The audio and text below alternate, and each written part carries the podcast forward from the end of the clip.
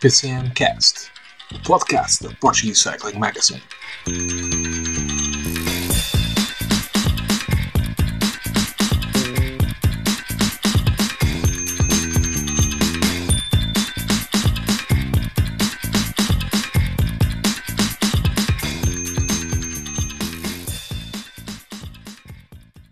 Olá a todos, sejam muito bem-vindos ao trigésimo, é isso mesmo, trigésimo episódio do PCMcast, o podcast da Portuguese Cycling Magazine.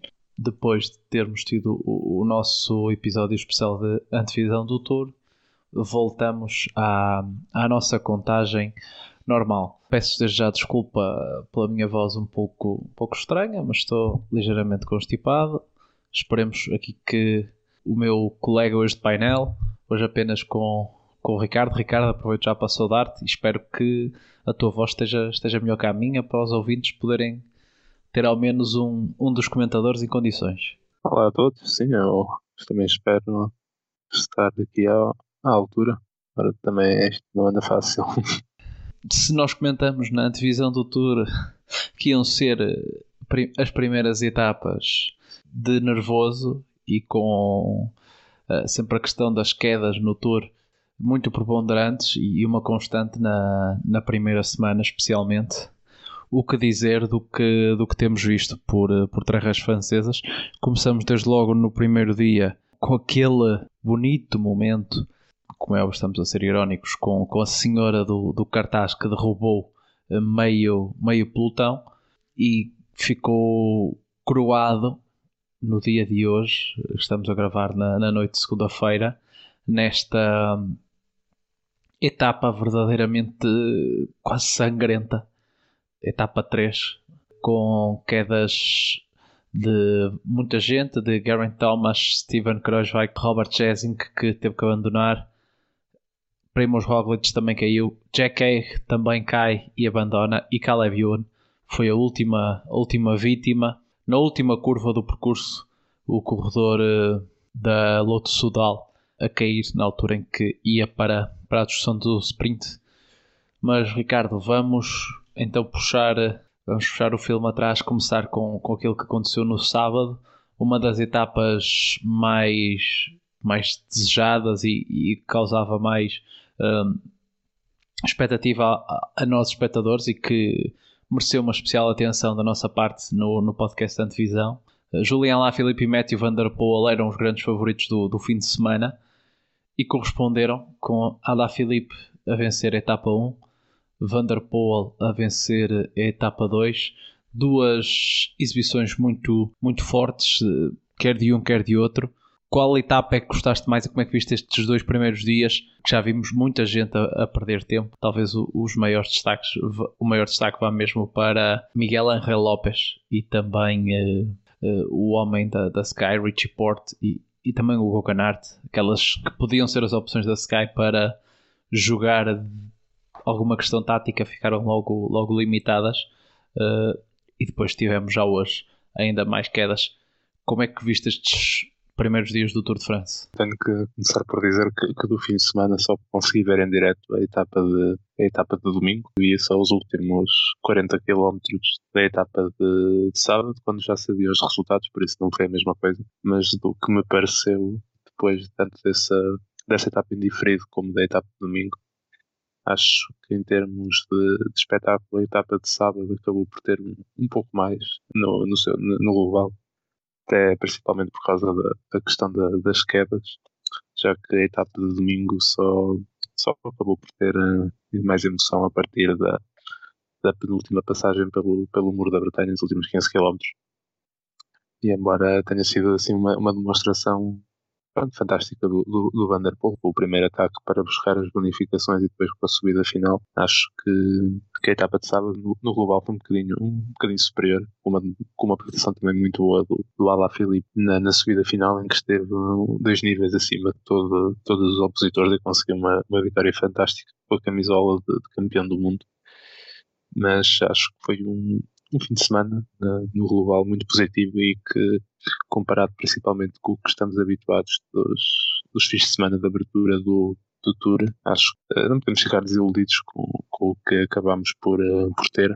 principalmente comparado com, com a edição do ano passado, em que relembro-me que havia muitas expectativas, tanto com, com a primeira etapa, que tinha algumas subidas, e depois com a segunda, que já ia à montanha, e que acabámos por ficar um pouco, um pouco delidos com o ritmo que foi que estas duas etapas foram abordadas na altura. Acho que estas duas etapas abrem muito, muito boas perspectivas para o que vem de para o que vem de, de volta à França. Parece que os ciclistas estão, estão disponíveis para, para atacar desde cedo. Eh, para além destes dois que falámos, vimos também já o Pogacar e o, e o Roglic ao ataque em busca de unificações e a dar, a dar a imagem de que estão também um nível eh, acima dos restantes, tal como, tal como estava no ano passado. E, e espero que, que daqui para a frente tenhamos mais, mais dias como este e, e, e, hoje já tivemos um pouco, um pouco mais de, de, emoção, como também já disseste, com, com um final muito, muito emocionante, à custa, claro, das quedas, infelizmente, mas fazem parte da corrida, mas acabámos por ter aqui também mais, uma, mais um fator que, que trouxe mais uma, mais uma nova reviravolta às classificações e acabou por dar uns últimos 10 km de etapa com bastante incerteza. E acho que na, no global podemos dizer que está a ser um início de tour muito, muito, muito interessante e que pessoalmente me está a deixar com, com imensas expectativas para o que aí vem. Eu que pessoalmente tenho que também dizer que nunca sou grande fã da, da volta à França, principalmente comparado com o Giro, mas acho que este ano para já não está a ficar, não está, está não está a ficar abaixo do que vimos em, em, Itália. Passamos aqui logo para, para o comentário sem eh, recapitular aqueles que foram os vencedores de, de etapas. A primeira etapa, como já dissemos, Julian Lafilippe. Segunda etapa para Matthew Van Der Poel e eh, a terceira etapa para Tim Merlier, acho que é assim que se diz, e não Merlier, como nós dizemos, de uma forma mais afrancesada, mas sim de, de, puxando pelo, pela pronúncia local, será Merlier. Ricardo, já tínhamos tocado neste ponto no giro da Alpacin, eh, porque foram duas etapas e Matthew Van Der Poel está neste momento de, de amarela. Diria que tem grande probabilidade de a perder no contrarrelógio da quinta-feira, uma vez que tem neste momento, uh, olhando à classificação geral, está uh, Van der Poel em primeiro, Alaphilippe a 8 segundos, Richard Carapaz, ele que até tinha sido um dos que perdeu tempo no, no primeiro dia, já se encontra em terceiro, fruto de uma etapa de hoje onde conseguiu passar em culme às quedas, mas eu acho que o grande favorito a vestir a, vestir a camisola amarela já no dia de, de quinta-feira é mesmo o Van Aert, Hoje não ficou para trás quando o Roglic caiu. O seu chefe de fila, e segundo no Tour do ano passado, acabou mesmo por perder tempo, já perdeu cerca de um minuto para, para a concorrência, é apenas vigésimo na classificação geral. Olhando para aquilo que é a geral neste momento, onde tivemos uma perda significativa que foi o, Jack Haig, que vinha em excelente forma e hoje foi um dos afetados, talvez o maior afetado pelas, pelas quedas, se bem que tivemos também outros, outros nomes a abandonar, eh, como o Robert Jessing, que também é importante no, no esquema da, da Jumbo Visma, mas falando daqueles corredores que vinham com ambições de, de discutir um lugar na classificação geral. Para começar, surpreendeu-te esta questão de Van Aert não ficar com Roglic? E para ti, que sei que és grande fã da, da que tal vai esta equipa depois de vencer no Giro, a equipa belga também a vencer no Tour? Hoje até com uma dobradinha uh, estão verdadeiramente imparáveis. Começando pela, pela primeira questão, a questão do, do Van Aert, eu não, acho que não fosse, acho que não ia fazer grande diferença no final, talvez o Roglic perdesse menos alguns segundos, também não havia muito espaço para, para perseguir no final. É um pouco estranho, pronto, para, para a equipa parece que quer dar esta oportunidade ao Van Aert de, de chegar à amarela no, no contrarrelógio, ele que com esta situação de as quedas que ocorreram hoje acaba por ter a situa acaba por ter a vida um pouco mais facilitada, embora ainda tenha o Pogacar a cerca de 8 segundos, o Kelderman a 7 e, e cerca de, de 20, 25 segundos para recuperar para Alá Filipe, mas tem aqui uma boa possibilidade de, de envergar a, a amarela. Agora também temos a ver como é que, como é que vai estar o Roglic depois desta queda, ele pareceu muito maltratado. Na eventualidade de ele não recuperar, qual é que vai ser, qual é que vai ser a aposta da, da equipa para, para a geral, porque, porque sem o Roglic acaba por ficar já um pouco órfã de, de objetivos, tendo em conta que o Kreuzvik também caiu hoje, o Sepulus também já perdeu imenso tempo. Uh, veremos se, se o Bernardo pode ter aqui uma possibilidade de ter alguma, mais alguma liberdade, caso o Roglic não esteja bem, e até que ponto é que ele, com essa oportunidade, consegue fazer uma boa classificação geral ou não, mas pronto, aqui já estamos a entrar um pouco na, na questão da, das suposições. Temos que esperar mais alguns dias para ver o que é que vai decorrer, mas, mas sim, no contrarrelógio, acho que temos a, aqui uma grande oportunidade para, para chegar à amarela e tirá-la do, dos ombros do, do seu grande rival do ciclocross, do, do Vanderpool, que em princípio conseguirá mantê-la após a etapa da manhã, salvo algum azar que ocorra no final. Por isso, a ver, seria mais também um ponto de interesse ver, ver a camisola amarela passar dos ombros primeiro do Alaphilippe para, para o Vanderpool, depois para o Van Aert. São aquele trio que, que desde a primavera temos visto sempre em destaque quando estão em, em competição. Ah, já relativamente ao Alpecin, como disseste, é, acho que já tem se eles amanhã já não alinhassem a partida, já tinham o Tour ganho praticamente, com duas etapas, dois dias de amarelo. Acho que não se pode pedir muito mais a uma equipa profissional continental. E, e o que deu para ver hoje é que tem muitas opções para jogar nos sprints. Tanto o Merlir como, como o Phillips são, são capazes de lutar pela vitória. E sinceramente não, não ficaria surpreendido se amanhã já na, nova etapa ao sprint acabassem por inverter os papéis e fosse o, fosse o Merlir a lançar o Philipson para a vitória. Até o próprio Philipson disse, disse hoje na, no rescaldo da, da etapa, deu ali a, à chega, que também queria a oportunidade dele. Sim, sim, ele disse uh, qualquer coisa como que, que não era um, um, lançador e que esperava ter nos próximos dias também uma oportunidade para, para lutar pela vitória. Que eu, na altura, pessoalmente, até achei uma, uma frase um pouco, pronto, se calhar escusada de dizer naquele momento. Se calhar queria já pressionar os seus diretores desportivos para, para que a partir de agora não privilegiassem sempre o Merlir com, com esta vitória. E tendo em conta que, que vimos desde ontem já o Filipe a lutar pela a lutar pelos sprints intermédios, a ver se também não será uma se não será uma, um dos seus objetivos lutar pela camisola verde e até que ponto é que o Merlir acaba não acabará por abandonar um pouco mais um pouco mais cedo sofrendo da mesma mesma a mesma falta de apetite pelas montanhas que também já revelou no, no giro e já agora já que como no início da época se falava no, no Caleb Ewan para que tinha o objetivo de lutar para ter uma vitória em cada uma das grandes voltas este ano neste momento, se, se o Merlir for à volta, à volta à Espanha, tem, tem ela essa possibilidade. Não sei se, se, passa pela, se passa por uma das opções da equipa levá-lo a, levá à Espanha, mas, mas para já ainda está tudo, está tudo em aberto. Eh, voltando só a um ponto que referiste mais atrás das quedas, eh, realmente é uma pena para, para o Jack e, e para a Bahrein principalmente que depois de perder o Landa ao quinto dia no giro, também aqui chega ao Tour e perde o seu líder no terceiro dia. Não sei se se o Poles e o, e o, e o Bilbao têm, estão capacitados para fazer o mesmo que o Caruso, mas não deixa de ser, eh, de ser frustrante para a equipa perder, perder os seus dois principais líderes para, as, para estas duas grandes voltas logo na, na primeira semana. E, e tirando o Jack Egg, também não deixo de realçar que, que, os nomes que vimos cair são aqueles que habitualmente também já vimos noutras ocasiões, tanto, tanto o Thomas como o Kreuzvik como o Jazink.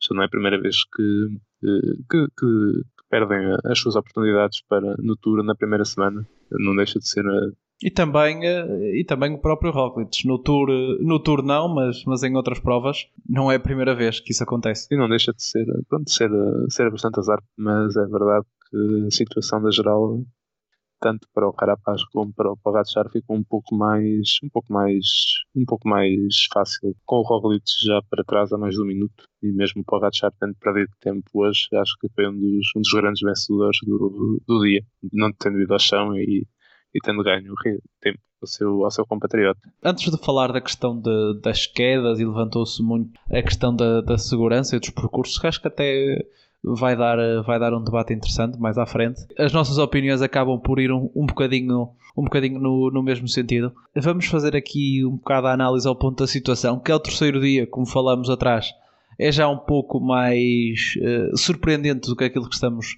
que estamos habituados a, a ver no Tour, porque, por exemplo, dentro da margem de um minuto já só estão 17 corredores. O 18, que é Geraint Thomas, já está a 1 minuto e 7 do líder. Uh, ou seja, a classificação geral começa, começa a mudar e, e, começa já, já a ganhar forma.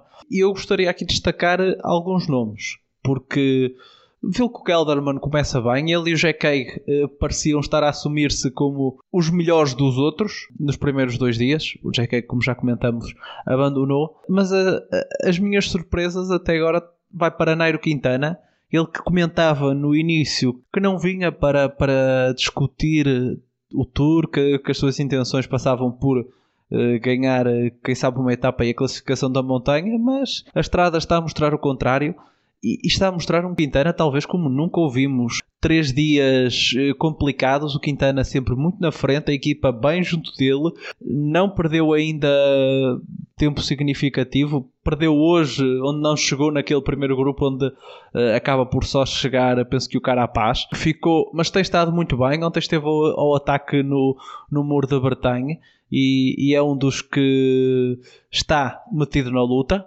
E também outros nomes vão, vão estando por ali. Molema, que também tinha, dizia que o objetivo era mais uh, a luta por, por etapas, ainda está dentro, dentro do, dos homens que estão a menos de um minuto. E também Vincenzo Nibali vai estando neste momento no, no top 20, do lado dos que já perderam tempo significativo, como já falamos.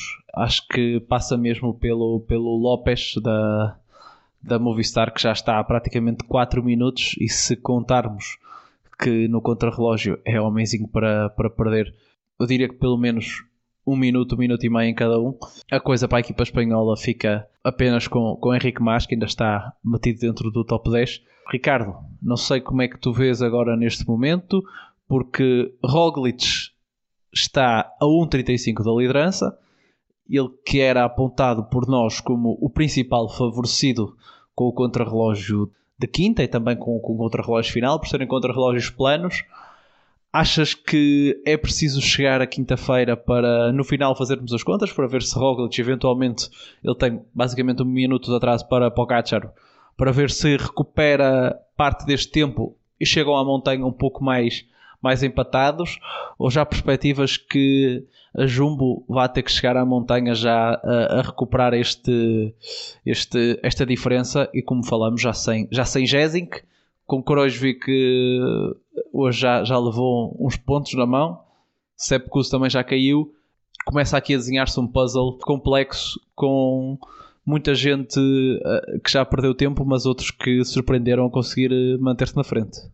Sim, eu acho que a chave para, para a questão do Roglic vai ser como é que quais é que são as sequelas que ele terá da, da queda de hoje e como é que irá recuperar nos próximos dias, porque, porque pelo que se viu hoje no final da etapa ele não estava em muito boas condições físicas e, e normalmente estas sequelas até, até às 48 horas após, o, após a queda é quando se começam a é quando se tem o, as sequelas mais fortes. Sinceramente não me admirava se nesse dia ele acabasse até por perder tempo para, para o Pogacar e para o Alaphilippe e talvez também para o Kelderman e ficar ainda um pouco mais distante destes elementos do que já está hoje. Mas, eh, mas sim, eu acho que, pelo, menos para mim, a, hipótese mais provável neste momento é vermos as movilismo a ter que recuperar quando chegarmos já à montanha neste fim de semana, no próximo fim de semana, porque prevejo que, que o Pogacar possa estar talvez com cerca de 1 minuto e 15, 1 minuto e 30 já de, de vantagem para o Roglic nesse, nesse dia. Isto, isto se o Pogacar também fizer um, um contrarrelógio ao nível daquilo que, que fez no, no, na parte inicial do contrarrelógio do ano passado final da, da, volta à França. Se ele tiver também um dia menos bom, uh, podemos ter aqui o caso do Pogacar também ter que recuperar uh, segundos significativos para, para o Kelderman, que eu acho que vai andar bem neste, neste contrarrelógio inicial e também já para, para o Alaphilippe. Mas sim, já tínhamos uma luta pela geral um pouco, um pouco circunscrita a estes, a estes dois homens, ao Roglic e ao Pogacar, eu acho que hoje ainda ficou um pouco mais a favor do, do e, e quem acabou por ganhar um pouco é o Carapaz, ganham alguns segundos que, que seguramente irá perder nos contrarrelógios e, eh, e, assim vai ter que recuperar um pouco menos na, na montanha e parece que para já a Ineos não vai ter outra opção senão apoiá-lo a 100%, tendo em conta que já o Thomas, embora não esteja muito longe, também parece que, que não foi uma queda fácil de, de, de recuperar e depois o Porto já está, já está um, pouco, um pouco mais distante para não falar da, da questão do Talvez Ganarte que já está completamente afastado da, da discussão. Fiquei surpreendido também aqui, já que estamos a falar de homens da geral, de ver o,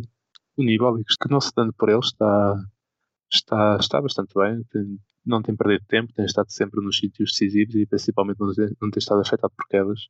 Seria interessante vê-lo a vê-lo a tentar fazer alguma coisa mais para a frente, mas não sei até que ponto é que com os Jogos Olímpicos em perspectiva ele se vai querer estar a forçar demasiado. E, e claro, não podemos deixar de, de mencionar o Rigoberto Duran, que embora sejam, sejam perfis diferentes, após o contrarrelógio da, da volta à Suíça, em que ele arrasou a concorrência. Também tem aqui uma, uma oportunidade já na, já na quarta-feira de, pôr segundos importantes a, a, esta gente toda que está aqui entre, entre 30 a 1 minuto e 30 da, da liderança. E, e, acho que vai ser também dos principais beneficiados nesse dia. Vamos olhar também para os sprints, porque aquele que era tido como o homem, diria quase que unanimemente tido como melhor sprinter em prova, que era o Caleb Ewan, como já dissemos, caiu e abandonou. Não parte amanhã, ele até, até terminou a etapa de hoje, mas amanhã não, não vai partir. Sem ele em prova, como é que está agora o panorama do, dos sprints? Porque falamos muito de Mark Cavendish também ao longo destes, uh, destes últimos episódios e a novela toda sobre a sua presença no Tour e a possibilidade dele ganhar uma etapa que sem Caleb Ewan acaba por crescer uh, exponencialmente. Agora, quem, uh, quem é que vês assumir aqui o sceptro do, dos sprints? Não sei se, se é de esperar que a Alpacino continue como hoje a ser eh, a equipa a ditar o ritmo. Eu, eu vi a Alpacino muito. Uh, o que eu gostei de, de os ver hoje foi uma equipa muito solidária entre si, porque o próprio Matthew Van Der Poel, que é um ciclista que sabemos que, que tem muito, muita vontade com, com a bicicleta, uh, nesta parte final a, a fazer o, o lançamento para os seus, os seus companheiros, a equipa sempre a manter-se muito na frente, a conseguir a conseguir eh, fazer um sprint impecável, a passar, a passar a, eh, ao lado de todas, todas as, todos os incidentes. Por outro lado, há um Peter Sagan que hoje também parecia estar bem. Demar fica na queda. Para amanhã, como é que, como é que vê já o, o, uh, o panorama para, para a discussão da etapa e das outras que, como, como comentamos, uh, são várias ainda que os homens rápidos têm, têm para discutir. Merlier e Philipsen partem como favoritos para amanhã ou serão os, os sprinters mais tradicionais, nomeadamente Cavendish, Mar, Peter Sagan, os mais experientes que, que ditarão as regras? Acho, acho que depois da demonstração de hoje, os homens, os homens da Alpecin, qualquer que seja escolhido no dia da manhã, acho que tem que ter, ter muito, muito em conta tendo em conta que, que não tiveram a oportunidade de se sprintar contra alguns dos homens mais rápidos aqui em, competição. Não, lhe, não lhes dou favoritismo a 100% até, até ver como é os outros estão, se estão a valer, principalmente o Demar, o, o Cavendish, depois também do, do, que fez na volta à Bélgica contra estes dois homens, também merece, merece ter em consideração. E, e, claro, também aqui o, o Colbrelli, afetado um pouco pela, pela queda do Caleb Ewan, teve, teve um grande desvio mas que, que parece estar em, em, boa forma. Mas acho que pela, pela ver uh, os principais homens, eu acho que não vão ser nenhum destes, porque tenho dúvida que quer o Cavendish, que os homens da Alpecin, principalmente o Merdeiro, consigam, consigam ultrapassar a, monta a montanha, já para não falar do Vanderpool, que, que mais cedo ou mais tarde deve abandonar o Tour. Eu acho que os principais candidatos, pelo menos a meu ver, e para além do, do lugar clássico, Sagan, vão ser o, o Colbrelli e o, e o Michael Matthews, que tem estado pouco por ele, mas tem, lá, tem, estado sempre, tem estado sempre bem, bem posicionado. Uh, hoje um pouco até pela esquerda, se calhar, mas já foi segundo na primeira etapa e vai ter daqui para a frente muitos dias onde, onde pode, onde pode primeiro uh, aproveitar a sua velocidade e depois mais para a frente aproveitar algumas desistências de, de homens rápidos e, e, algumas fugas nas etapas de transição para, para ir ganhando pontos no, nessas etapas e, ganhar alguma vantagem na, nesta classificação. Uh, referiste o Matthews, ele está neste momento em quarto na classificação por pontos, tem 50 pontos, uh, tantos como o Marler. A liderança ainda está na, nos ombros de Julián Alaphilippe com com 80 pontos. No meio destas discussões todas, acabamos por, uh, por não falar também de, de Alá Filipe, que é um dos temas que tem estado em cima da mesa. Se Alá Filipe pode ter, ter aspirações à classificação geral deste Tour, ele que começou, começou muito bem e uh, essencialmente tem escapado a, todas, a todos os problemas com quedas. E sobre quedas, vamos já entrar naquilo que se colocou no dia de hoje porque depois da etapa, Tim de Klerk veio a público uh, dizer que os corredores, junto da, da organização, que, fosse, que os tempos fossem tomados não a 3 km, mas a, a 8 km, ou seja, aquela regra conhecida como regra dos 3 km que permite que os, hum, que os tempos para a classificação geral a 3 km sejam usados como referência em casos de quedas ou, ou avarias numa, numa etapa plana, como a de hoje, fosse ampliado para, para os 8 km e houve até pessoas eh, na comunidade do, do, ciclismo online a propor eh, que se deveria experimentar 10 km em algumas, em algumas etapas. Eu a mim parece-me parece um pouco excessivo, porque não podemos, não podemos retirar toda, toda a importância uh, etapas planas, por mais que nós tenhamos idealizado já que as grandes voltas se decidem nas montanhas e também no contrarrelógio, acho que é um bocado contra, contra a natura e contra a história do, do, do ciclismo querermos reduzir cada vez mais o impacto das etapas, das etapas planas no, na luta pela classificação geral.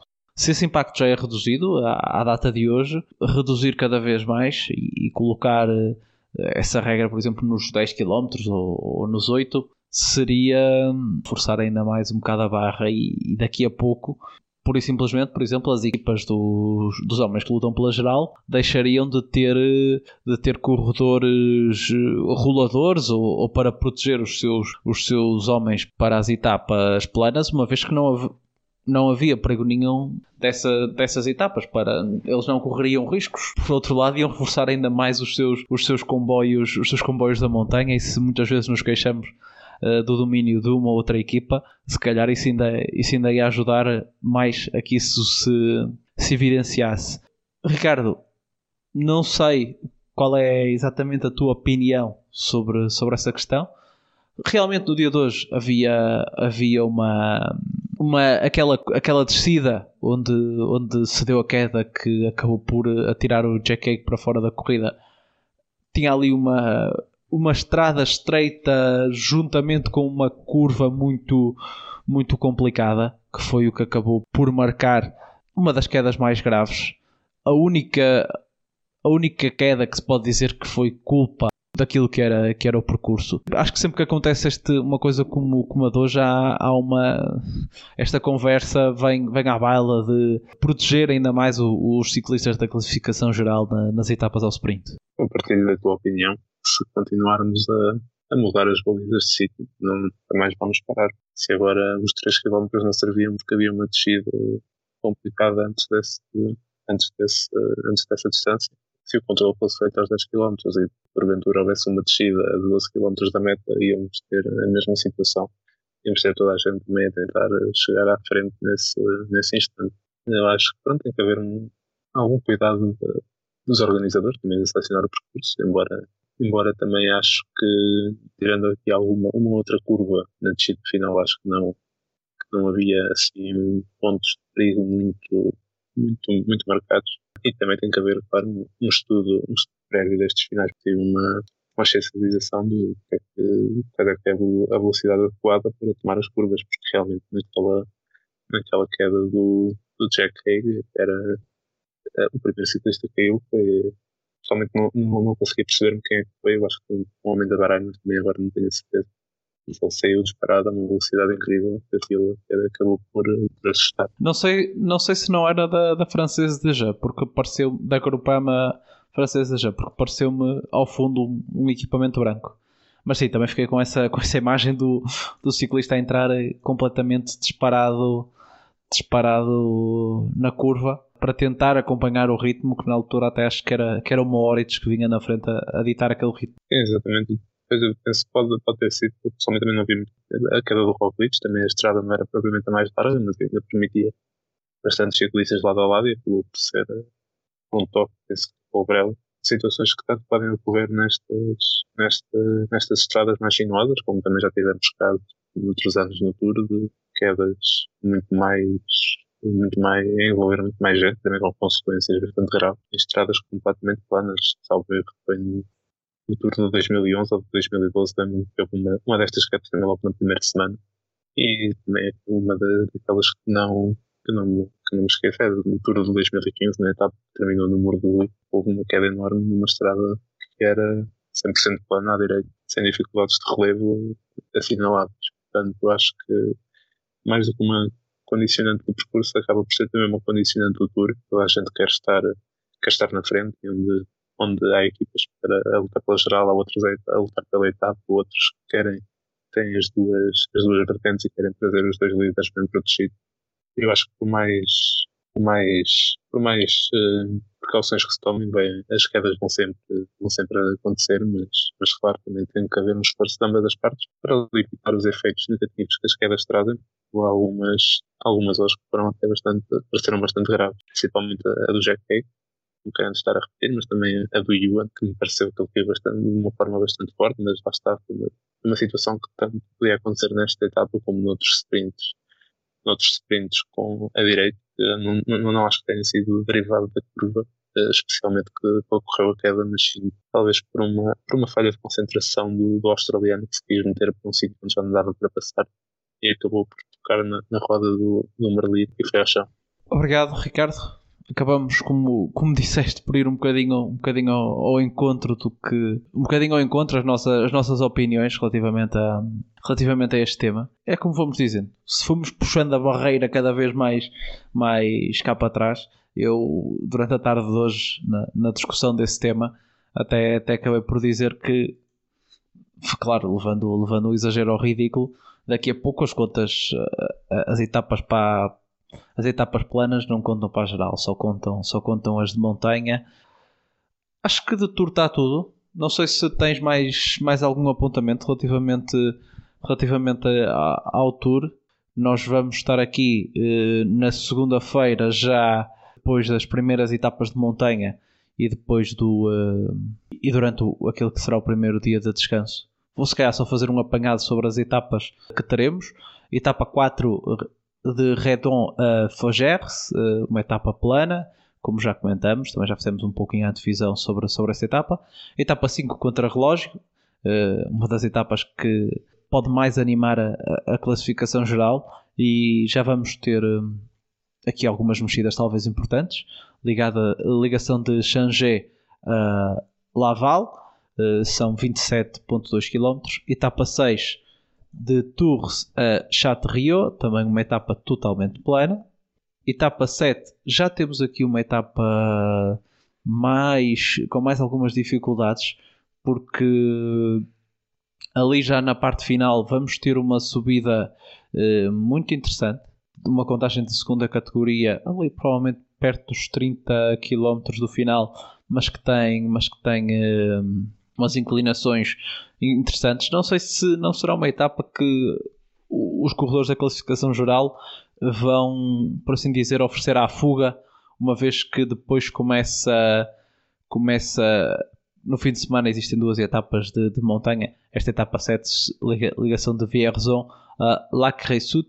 Vamos ver como é que depois as coisas também estão em termos de classificação geral, se alguém quer pegar nisto ou não. Etapa 8, ligação de Oyanax a Lac Rambonard. O final é em descida, mas com as subidas do Col de Rome e o Col de La Colombier eh, a marcarem a, parte final relembrar que La Grande Bonard foi palco de uma das vitórias do, do Rui Costa na, na Volta à França de 2013. Também Julian Lafilippe venceu aqui em 2018, se não me engano. E etapa 9, última etapa antes do dia de descanso e primeira etapa de montanha, ligação de Cluse a Tine. Esta chegada que. Ricardo, esta chegada de Tigre foi uma foi aquela chegada que ficou não se pôde realizar no Tour de 2019, correto? Quando, quando houve aquele desabamento de terra. Exato, eu penso que sim. Eu agora também posso confirmar rapidamente, porque eu fico na dúvida se essa era a etapa que acabava nesse, na sexta-feira dessa semana ou se, ou se era a penúltima etapa. Não, mas era, era, a, etapa, era a etapa que foi anulada, porque a penúltima era de Valtorrente. Eh, mas sim, era a tinha o, o Iteran antes da, antes desse, antes, antes da, antes da, da subida final para ti. Neste caso vamos ter subidas um bocadinho menos duras, como o Col do Pré e o Tremendo Roselã, que embora embora não sejam subidas fáceis, não são, não são equiparáveis ao, ao e vão estar também, se calhar, um pouco, um pouco longe do, final, numa etapa tão um pouco curta. Eu, pessoalmente, este, estas etapas dos Alpes acabam por me desiludir um pouco, um bocadinho fáceis demais, e não acho que vai haver grandes diferenças, mas estou particularmente expectante de ver o que é que vai dar a etapa de sexta-feira, porque não é todos os anos que temos uma, primeiro uma etapa de 250 km no Tour e depois uma, uma subida como, como sinal de, do chão, que embora pela apendente média não, não, não aparente ser, ser muito difícil. Há lá um quilómetro a descer pelo meio e os 1700 metros finais são, são sempre são rondam os 11% de inclinação. Eu acho que vamos ter, se houver ciclistas dispostos a pegar na corrida, como disseste, acho que vamos ter aqui um, um grande dia. E eu pessoalmente acho que, que, uma das interessadas vai ser a Alpecin, porque, porque tirando esta etapa de sexta-feira, o, o Vanderpool também não vai ter muito mais oportunidades para, para, para, para, para, para somar mais um triunfo, que é algo que eu acredito que eu quero. E, e, e veremos se o Alba Felipe uh, também vai querer, vai estar interessado em, em fazer diferenças neste dia, ou se pelo contrário vai ter, vai, vai ter uma postura mais defensiva. Caso tal aconteça, são sem dúvida sinais de que ele acredita que pode estar uh, na discussão por uma boa classificação geral no final das três semanas. Estava, estávamos a falar da chegada a, a e eu tinha, tinha na memória também que tinha sido o local onde o Rasmussen tinha ganho uh, uma etapa no Tour de 2007, o famoso Tour onde sabemos que depois o, o Rasmussen foi convidado a abandonar pela própria equipa e fui verificar e, e, mais do que mais do que essa chegada ser de facto a, de, a repetição da, da, dessa tal que ganhou o Rasmussen as etapas alpinas até, até se repetem porque nesse ano eles também tiveram chegada, chegada a La Grambonard e no dia seguinte a chegada a Tignes, uh, que o Rasmussen venceu uh, vindo na fuga e nesse dia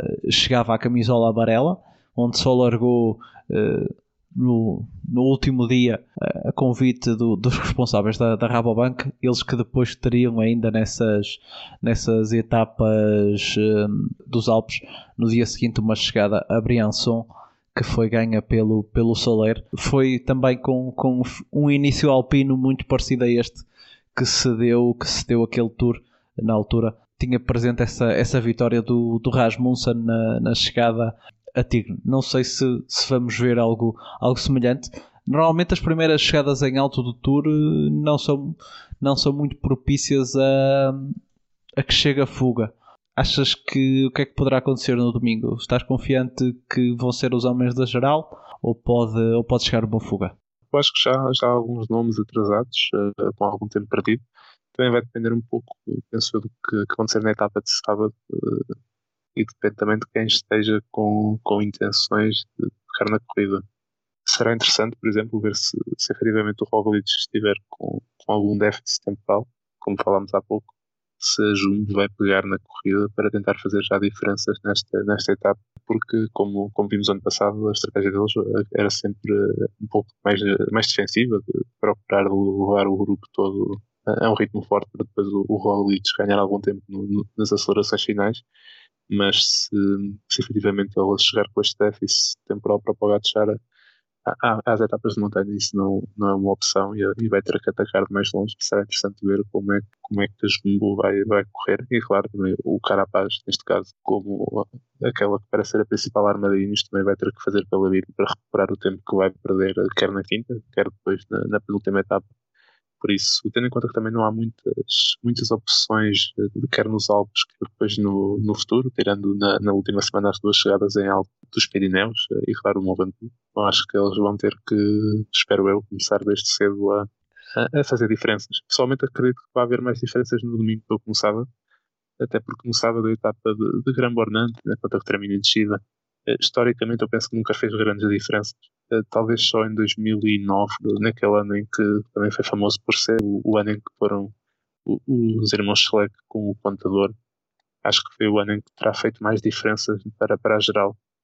Mas se bem me recordo também desse ano de 2007, como falaste, acho que não. Acho que foi um ano sem grandes diferenças e que, salvo erro, foi ganha, a etapa foi ganha pelo Gerdman Sim, foi o, o Gerdman okay. ganhou, ganhou vindo, vindo da fuga. Tinha a ideia que sim, mas também estava na dúvida se ele tinha ficado apenas com o amarelo ou se tinha ganho também a etapa. Mas, mas como recordo, acho que não houve grandes diferenças.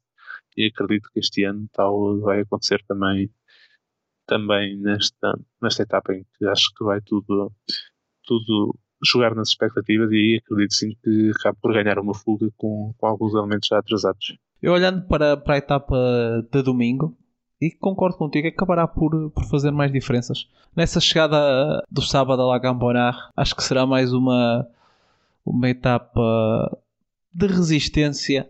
Eventualmente alguém poderá, poderá acabar por, por perder tempo, mas dependerá de, de como estiver também desenhada a geral e como se pode abrir o leque de opções táticas, porque, por exemplo, são encadeadas duas subidas finais que são duras, a subida do, do Col de Rome com uma média de 9%, depois o Col, o Col de La Colombia com 8.4%, mas normalmente Plutão costuma dar uma bébia nesse dia. Já no dia seguinte tu falavas das discussões que, que poderão haver, mas olhando aqui até o perfil da subida, até uma, até uma subida convidativa a que alguma equipa monte o comboio, mas como nós dissemos antes, se calhar as equipas mais propícias a, a montar o comboio, eh, nomeadamente a Ineos e a Jumbo Visma, pelo menos agora são as que estão mais atrás e, e, não parece que seja muito propício a que cheguem aqui numa posição de, de assumir a corrida. Mas vejo ali uma subida, pelo menos os primeiros 13, 14 km, com pendentes não muito agressivas, que acho que, que será um clássico que temos, vindo, temos visto nos últimos tempos. Será uma subida muito, muito pouco atacada nessa fase. Depois a segunda fase e também com, com o, com a, altitude a aumentar e a passar a barreira do, dos 1500 e, com a pendente a subir, aí acho que será apenas aí nos últimos 6, 7 km que as, que as diferenças se, se poderão fazer. Vamos ver se, por exemplo, pôr alguém em fuga será, será uma, uma estratégia. Como disseste, já, já há muita gente atrasada. Não sei se as equipas, as equipas dos candidatos poderão arriscar em colocar, colocar alguém na fuga. Como disseste, são contas que se calhar só a partir de quinta-feira é que se poderão fazer melhor. Sim, sim, exato. Acho que só a partir de quinta conseguimos ver essas diferenças e agora aqui olhando ao percurso, talvez seja esperar demais, mas essa etapa de domingo começa com uma curta fase plana, mas depois tem o Coto de Almanci, que é bastante íngreme e aqui pode permitir que alguns trepadores vão logo para a fuga. E depois, talvez, se alguém se alguém já estiver atrasado quiser atacar no, no colo do pré ou no, no Paramé de Roselã com, com homens na frente, podemos vir a ter uma, uma grande etapa, principalmente se quem, se quem tiver a vantagem na geral nessa altura tiver uma equipa mais, mais debilitada para a montanha. Vamos aguardar por, eh, por domingo. Acabei de dizer há pouco que o Tour estava fechado, ainda conversamos mais um pouco, mas acho que agora desta é de vez, Tour está fechado voltamos na, na segunda-feira. Na segunda-feira, mais uma vez, com um convidado. Desta vez, um convidado açoriano por, uh, por simpatia. Nuno Martins Neves, jornalista no jornal Açoriano Oriental e na rádio Açores TSF. Ele que é também lá nos Açores, que faz parte da organização do, do Grande Prémio da, da Ilha Terceira, que ainda tivemos, que ainda decorreu, penso que no, no mês passado, e estará aqui connosco para, para comentar o tour e uh, aquilo que será o que se vai passar na, na, nesta primeira semana e teremos também os nossos colegas já, já de volta. Hoje toda a gente decidiu, decidiu fazer Gazeta. Antes de irmos, só apontar um outro resultado que foi da Volta ao Alentejo que decorreu uh, durante, durante esta semana e onde Maurício Moreira voltou a estar em grande, em grande foco ao vencer a sua segunda corrida do ano, depois de ter vencido o Grande Prémio do Ouro Internacional, corrida do calendário interno português.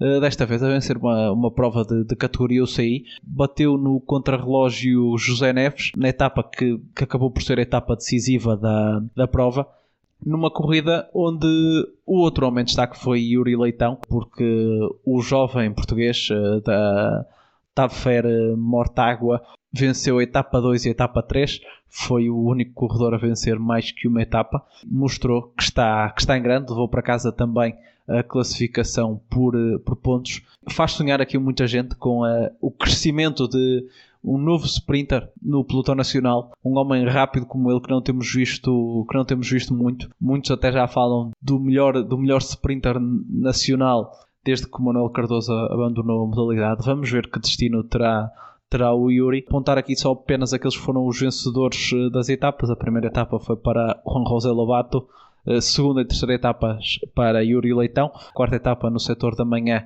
Uh, chegada a Castelo de Vido com vitória de Daniel Mestre. A quinta etapa foi o contrarrelógio, como dissemos, com vitória de Maurício Moreira. E a última etapa, vitória de Henrique Sanz, o corredor da Kern Pharma, que sabe muito bem que é vencer na, na volta ao Alentejo, porque já em 2019 ele por cá tinha estado e tinha vencido três etapas e desta vez a vencer mais uma, é a quarta do velocista espanhol, saindo um pouquinho da estrada, realçar aquilo que foram também eh, os campeonatos nacionais de XCO que decorreram no Fundão. Vitória para Ricardo Marinheiro do lado dos homens, a Raquel Queiroz do lado das senhoras. Foram os vencedores na categoria, nas categorias élites. Depois tivemos uh, vitórias nos, uh, nos sub-23 de Tiago Coelho nos homens e nos femininos Mariana Líbano venceu uh, nos júniores, enquanto Tomás Frazão venceu também nos júniores do lado, do lado masculino. Falta-me aqui a sub-23 feminina que venceu a Marta Branco, foi o resultado final do, do BTT, que também estiveram a disputar o, o, título nacional esta, este fim de semana no Fundão. Uh, Ricardo, não sei se tens mais alguma coisa a acrescentar uh, ao, nosso, ao nosso episódio de hoje.